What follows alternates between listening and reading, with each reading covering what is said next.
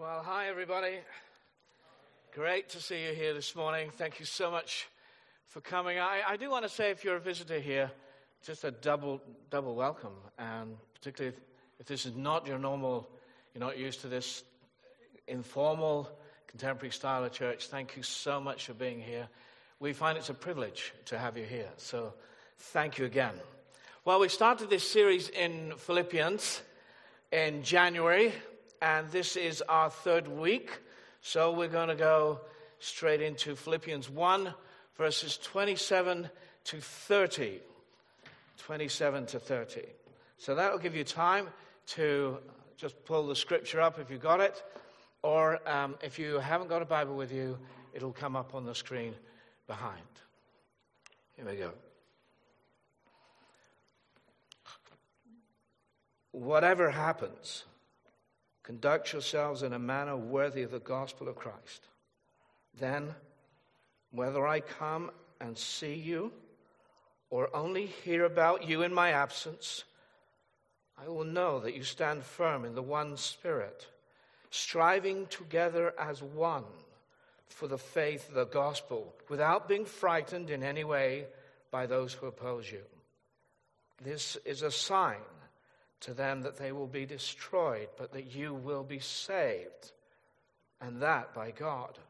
For it, it has been granted to you on behalf of Christ not only to believe in him, but also to suffer for him. Since you are going through the same struggle you saw I had, and now hear that I still have. Well, that is the Word of God. And um, two weeks ago, John started uh, going through the second part of the first chapter. And as he, ran it all the way through, and then we came to this line For me to live is. That was the line. For me to live is. And then John asked us, it was a real challenge. He said, Well, what is it? What, what is it? For me to live is. What is that that takes my energy, my time, that I, I give myself to, what is it? For me to live is. And I, I've, we've just, I just found that, and I know I wasn't the only one, a very challenging time. And, and then John said, and Jesus' line may well have been, For me to live is you. For me to live is you. C.S. Lewis said that the church is the only organization that exists for its non members. This is our DNA. Some of you will not have been here right at the very beginning. This is the DNA of Kings. From the very beginning of the life of this church, I mean, it came with the whole specific purpose of looking out. That, that's, that is what we're about. And you know, I love church and I, I love our gatherings together. And, and, you know, just being here this morning and sensing the presence of God is with us as Mark and Katie led us. It was lovely. I, I love it. I'm looking forward to our encounter evening this evening. I really am. But, you know, if that is it, if it's just about us, we've missed it. It mustn't just be about us. Now, we're going to dig into this uh, uh, letter today. Actually, I'm really going to stay with verse 27, so, because there's so much in there. But I, before I do, I want to begin with this clip from Schindler's List, film called Schindler's List. Now, I'm not trying to exaggerate or hype your feelings. Let me, that's my uh, start of my intro. Um, it is a moving clip. This part of the film is a moving clip. Oskar Schindler, if you don't know the film, is a German businessman in the Second World War, and he witnesses the SS branch of the Nazis exterminating, exterminating Jews in the Krakow ghetto. And Schindler begins to feel compelled to turn his factory into a refuge. He moves his focus from saving money to saving lives. It's based on a true story, and it is. It's a remarkable one. He saved over 1,100 lives from the gas chambers in Auschwitz. The scene comes at the end of the film where the Second World, Second World War has just ended, literally just ended. And the workers, the Jewish workers, are expressing their gratitude to Oskar Schindler. Let's watch the clip, can we?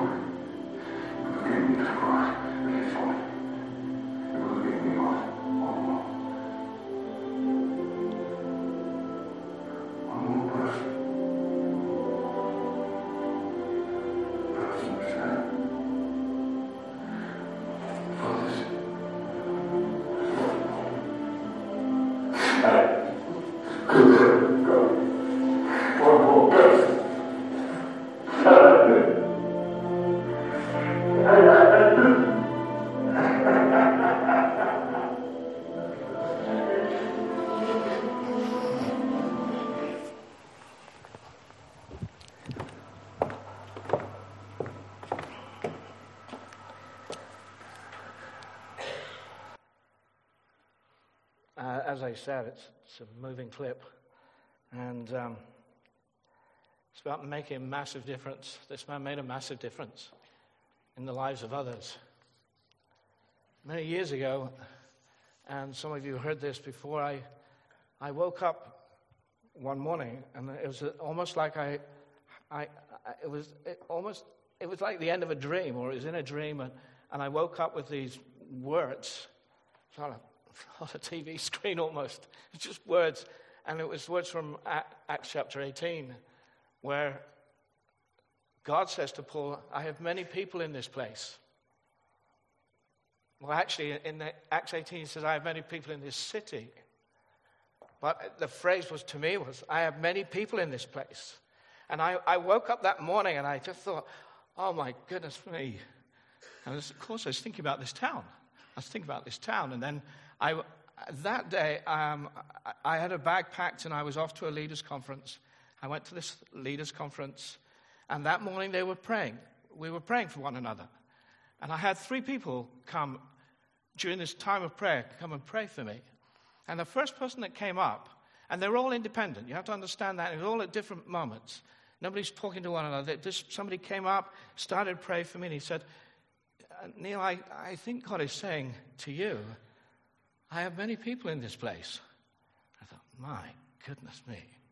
Then somebody else comes up and prays for me. I, I do actually remember what they prayed for. And then a little while later, this, this other person comes up. He's not been party to any of this. And, and he's praying for me. And then in the middle of this, he says, Neil, I believe God is saying to you, you got it. I have many people in this place. And I, you know, it just, it just got hold of me that uh, I just knew it was God.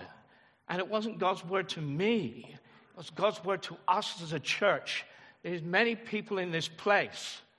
You know, and we can be part of we can be part of hundreds Do you know, dare we say it, thousands of people having the destiny of their lives changed eternally, forever in the power of God.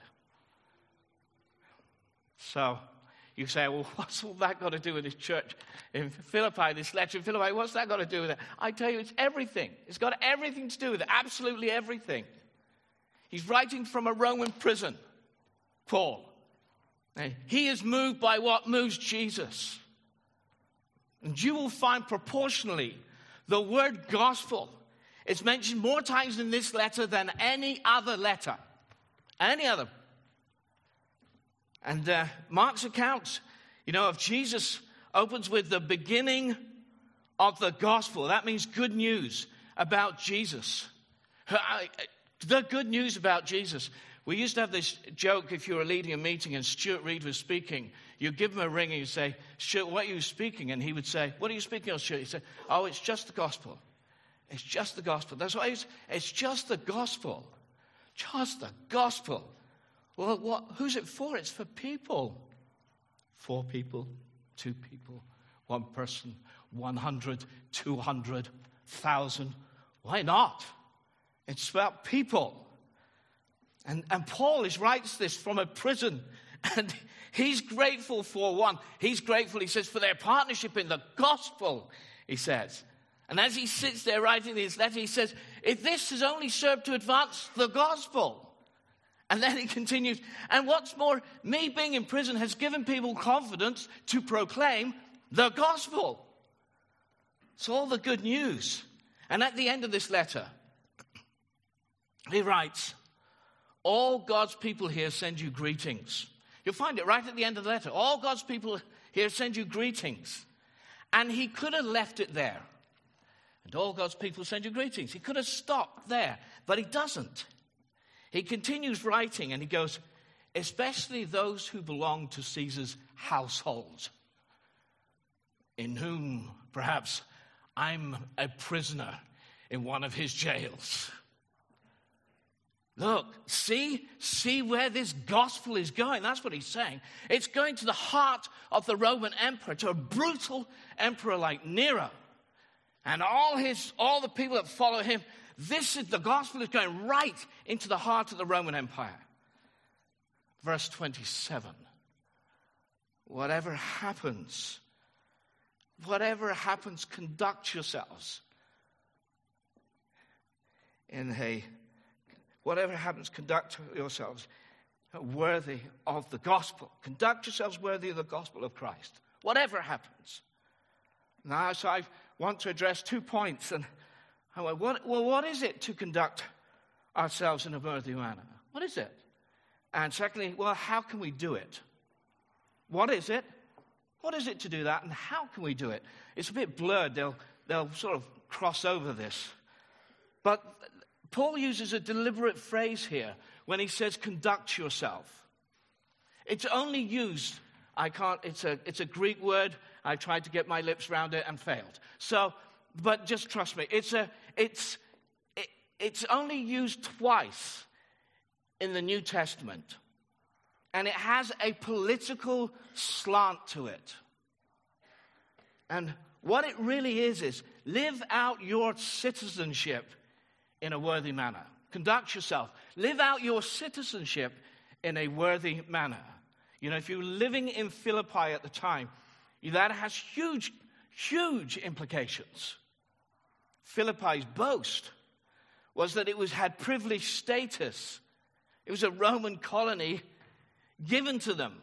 Their freedom was given to them by the emperor because of a decisive victory on the plains of Philippi and they were given citizenship of Rome. My friends, that is a big deal. It's a big, big deal. A Roman citizen, citizen never forgot they were a Roman citizen. And it came with rights and expectations. And Paul's point here is well, Philippi is a colony of Rome, but the church, you, are a colony of heaven. Live out your citizenship. That's what he's saying. This church in Philippi is, is from every background. You know, Ron started this series And uh, he explained that the first message, in the first message, he said this church begins with a woman called Lydia. And she deals in purple cloth. If you deal in purple cloth in those days, that's a rich person's cloth. She's a wealthy lady. So you've got Lydia, but then in Philippi, you've got this slave girl who's been uh, set free of this oppressive spirit. And on top of that, you've got the jailer who, um, you know, there's this earthquake and the jail opens and Paul and Silas are in there singing praises to God. And, and, and, and well, he's, he's part of the congregation too. He's part of the church as well. You got this, and therefore you got everything in between. You got a real mix. You have the whole spectrum in Philippi. Do you know we have the whole spectrum here in Kings? What a massive spectrum of experience and culture and background. Conduct yourselves. Come on, live it out. Live it out. Live out your citizenship of heaven. There's this um, Jesuit priest. Uh, his name is Walter Ciszek. And in the 1930s, he believed he was called to Russia.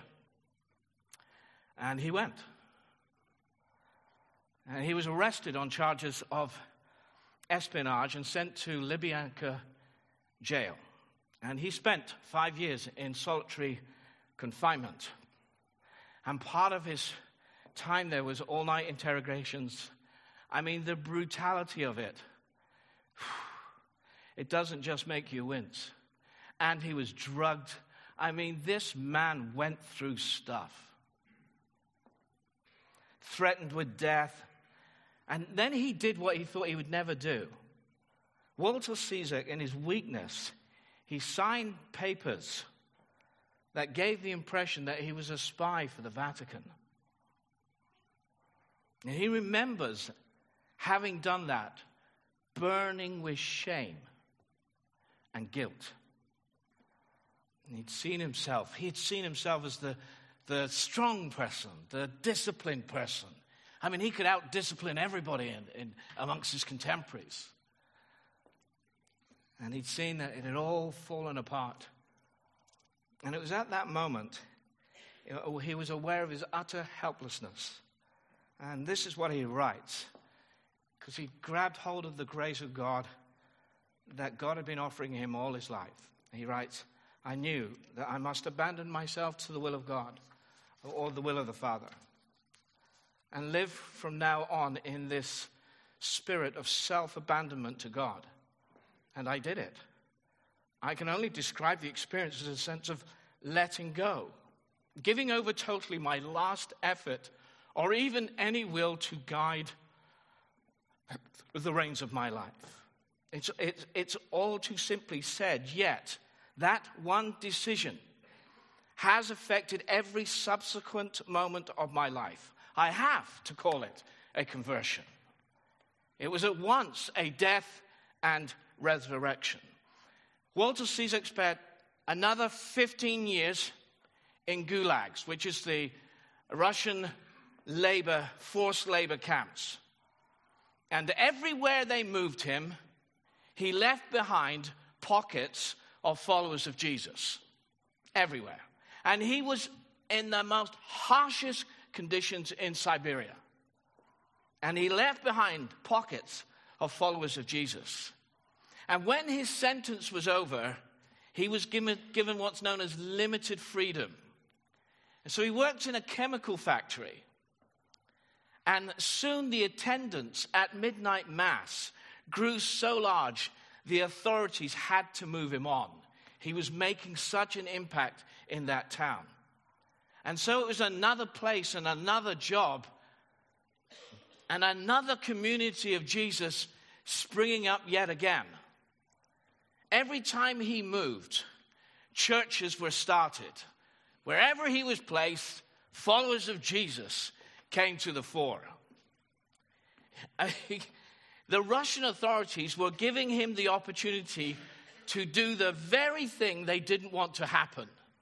I mean, in the end, in the end, he was, um, they did a spy swap.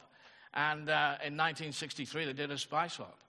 Uh, it just came out of the blue. But he was everywhere they moved him because he was he was creating these people of God everywhere. So they just moved him on, but he just kept doing the same thing. It's a fascinating um, read about him. He, um, he loved people. That's what he did. He loved people. He wouldn't even speak ill of, of anyone.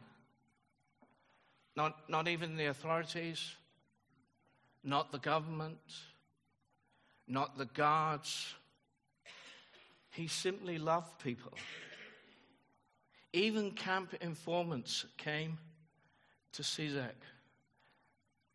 And they, he heard their confessions, he gave communion, and he loved the people. And he wrote this. He said, God's will is for me right where I am every day. He said, I used to think that God's will was something I had to keep searching for. This will of God, something that would fulfill my life. I expect you understand that. This ethereal thing that God, this will of God, this ethereal will of God. And then, but he realized it was to live out the gospel right where he was every day. To be the best follower of Jesus. Where will you be tomorrow? And who will you work with tomorrow? And what situation will you find yourself in tomorrow? Wherever you are, I just encouraging you, Look, wherever you are. Do you think Paul wanted to be in prison? Do you think Ciszek wanted to be in forced labor camps? That was not what he thought would happen. But he knew the will of God was right here, right now, and to live out the gospel. Jesus said, When you pray, and you know the prayer, my friends Our Father in heaven, hallowed be your name, your kingdom come, and what's the next line? Your will be done. Next line? On earth. What? As it is in heaven. On earth.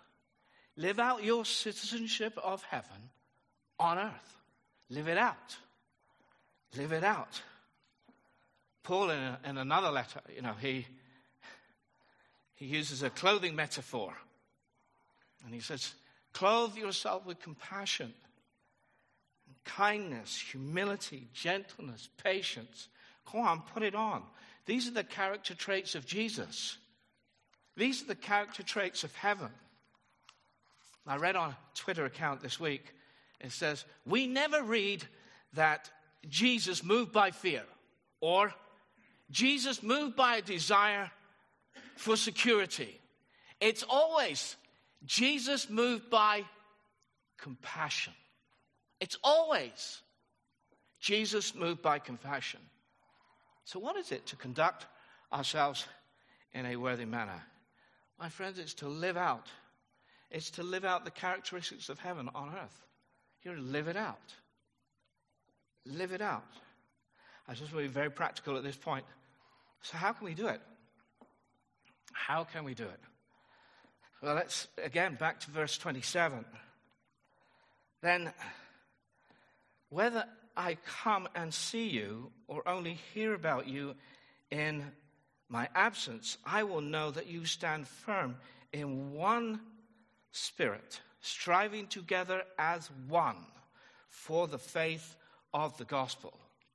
How do we do this? Practically, how do we do it? Look, look at it. One spirit, striving together as one. One spirit, striving together as one. How do we do it? We do it in the company of others. You must get that. For the Christian can never, never simply be me and God. He said, no. Take that out of your thinking. It's always we and God. We and God. The, of course, the Lord encounters us personally. I, I know that. You know, you listened to those being baptized last week, you know, you would have heard they had an encounter with Jesus. That, that, they encountered him personally. That, that, that was clear. But then, my friends, he puts us in a family. No, not a crowd, but a body, his body, the church. It's God's way, my friends, community. Being alongside one another is God's way. We're made for it. Excuse me using this illustration before, but you've got the wildebeest, and they, they, they this is sometimes classified as the seventh wonder of the world. The, the, the, the migration between, um, the, it often occurs in April and May. Thousands upon thousands of wildebeest, you know, they, they move from the southern, they move from one part to another. Uh, has anybody, have you seen that on TV? Just raise your hand if you've seen it. I mean, oh, look at that. It's just amazing. Absolutely astonishing. It's an awesome sight. But what you probably don't see is that on the edges, there's a whole number of predators waiting for a stray. Just one who's just a little off. Just one who's having their own day on their own. you know, I'm giving church, I'm giving, I'm giving it a sabbatical. I'm giving the herd a sabbatical. I'm going to have time off. The predator's there. The predator. And they're, they're, they're all along waiting. The safest place is to be in the pack. When they come adrift, they are in trouble. It's the same in the Christian walk. So listen, my friends, if you're thinking, do you know what? I'm just going to give, I'm just going to give it a break. Don't. It's quite simple. Don't do that. Don't do that. The only person broken will be you. Don't give it a break like that. Don't forget this man's writing this from prison. So if anybody knows hardship and tough times, this guy does. And he's telling them, he's telling them, you need one another. Church, you need one another. You know, I remember uh, as a young Christian, I, I, I was at this it's this bar. I was in a bar, and I was with a, in a debate with a work colleague about Christianity. And uh, he wiped the floor with me. And he just wiped the floor. I mean, I didn't have any answers. I, I was this floundering mess. And I, and I, I walked away feel, feeling humiliated, actually. I don't know if ever you've been in that position, but I walked away thinking, I'm never going to get a debate again like that. You know, just, I, I, felt terrible. I felt I'd let the Lord down. I felt, I, I felt I'd let the, my whole Christian faith gone. You know, I just felt terrible. And the next day, I'm talking to this guy. His name is Russ. I still remember it. And he just comes alongside. And he's so wise and so helpful to me as a young Christian. And he sort of picked me up off the floor, really. And, uh, you know, I just learned one or two things from him. It's really, really helpful. And wherever Russ went, I noticed Russ always tried to find the, in the conversation a place to tell his story. Didn't want to get in a debate. Just wanted an opening to tell his story. Just a snippet of it, just a part of it. I learned a lot from Russ. Really helpful. But he was there for me. Don't, don't get caught on the edges here. You know, we get strength from one another. We, we stand, see, see what he says? Stand firm as one. The writer to the Hebrews says this He says, Let us not give up meeting together as some are in the habit of doing. Don't do that. But let us encourage one another. Do you know, a little encouragement, it goes a long, long way, believe me. It's a fundamental pr- principle that a little encouragement goes a long, long way. Look, be in fellowship with God's people. Be in fellowship with God's people. I, um, one of those baptized last week, they wrote in. It was a great day. It was a great day, Billy, wasn't it? It was a great day. It was a great day for baptism. It was really, really good. And this person wrote in, And they said, um, the love that radiated from every member yesterday was awesome. I felt like I was having a ceremony with people cheering all around. It felt like family. Oh my goodness me. Don't, don't stop meeting together. You do not realize what you bring and the encouragement that you bring to other people. Don't underestimate the power and presence of God when we meet together. How do we, how do, we do this citizenship? How do we conduct ourselves? I tell you what, we do it together. How, uh, how else do we do it?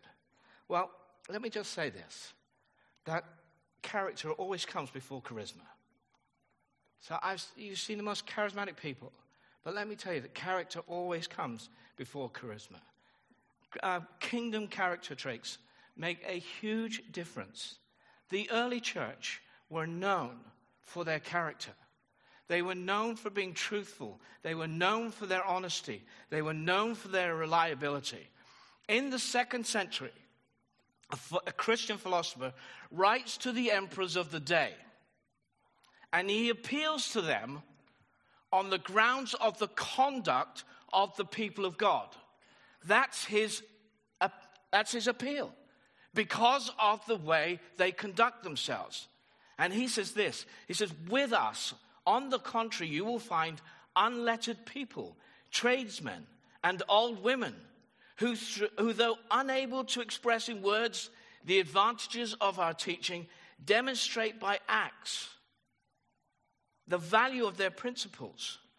For they do not rehearse speeches, but evidence good deeds. When robbed, they do not sue.